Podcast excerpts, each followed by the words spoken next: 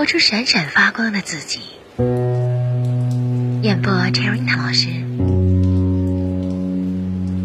很多姑娘因为自己长得不够好看而自卑，觉得这个世界的角色从青春初始时，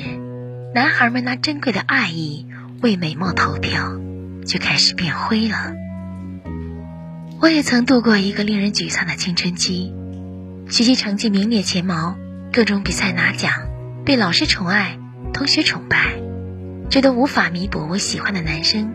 把情书塞给我的前桌的悲伤。我前桌是个漂亮的姑娘，我每天坐在她后面，看着她新长的脖颈白得发光，乌黑油亮的马尾散落在肩膀一侧，回头时莞尔一笑，眼睛像星星一样。这样的女生被男生画进画里，写进诗里，而我，只有抄作业时才被想起。我常常照着镜子，看自己又宽又大的脸上，点点的痘痘，肿肿的眼睛，宽大的鼻子，脖子短，身体宽，腰粗腿短，觉得青春都变灰了。我就幻想，如果也给我前桌一样的美貌，我宁愿考最后一名，宁愿不会画画，不会写作文。但事实上，我真的是因为长相才不被喜欢吗？也许，一切都只是我因自卑而起的错觉。如果你穿越到我的青春里，像趴在窗边的老师那样，去看一前一后的两个姑娘，我想你看不清她的五官、具体的长相，但你能看到一个挺拔有力背影，干净明亮，在青春里尽情绽放；另一个佝偻在座位上，百无聊赖，在青春里无所适从。这个穿越可能让你突然明白，原来美是一种感受，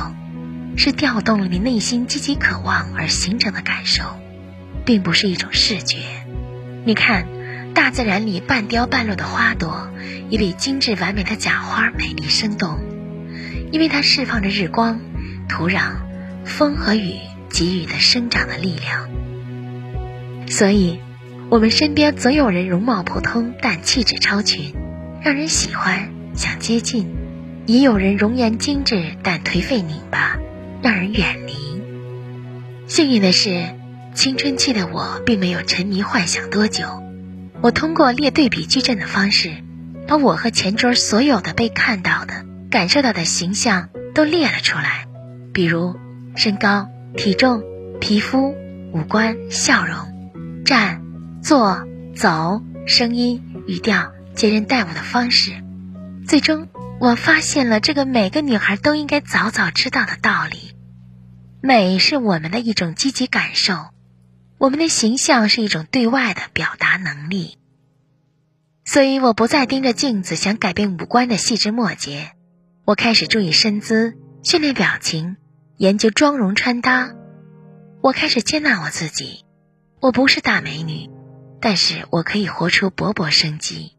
后来，我成了很多人眼里的美女，底子还是那副底子，只是丢弃了自卑的外壳，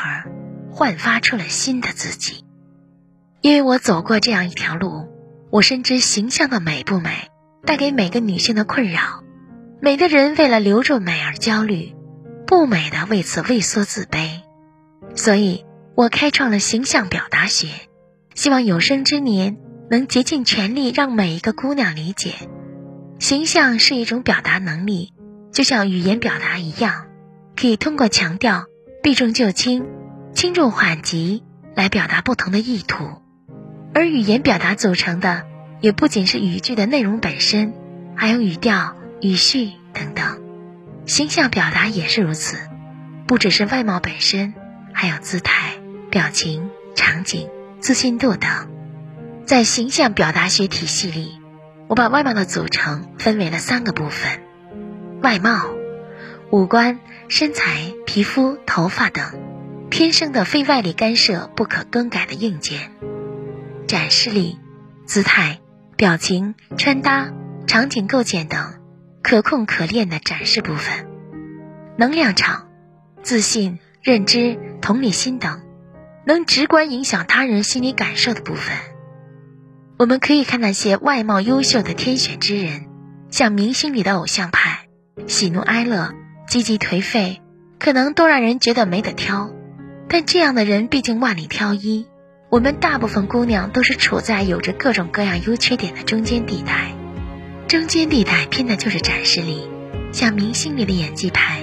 能精准的通过表情、姿态、穿搭的展示，向别人传递印象，把别人带入到你想传递的印象里，成功塑造独具一格的人设。比如，约会时的妩媚温柔，工作时的干练严谨，都需要不同的展示力。而形象表达的终极大招就是能量场。我们纵观那些美人儿，无不拥有稳定的能量场，带给人愉悦的或者向往的感受，或温润平和，或乐观豁达，或通透果断。而强大的能量场，不受时间影响，不被皮囊所困，像人到暮年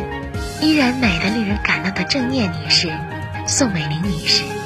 她们都拥有丰盛饱满的能量，让我们觉得老了也并不可怕，活成她们那样就好。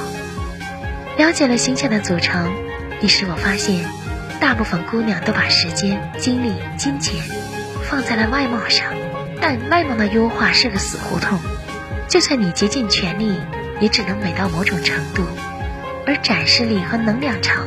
却有无限的空间。希望这本书能让你更深度的了解美。了解形象，了解你自己，让你找到外貌优化的空间、展示力、能量场的提升方法，活出一个闪闪发光的自己。最后，用曾深深打动我的小学生日记做这本书的开篇词。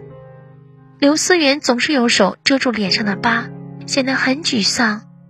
真希望我能把眼睛借给他，让他看到可爱的人，即使脸上有疤。也很可爱。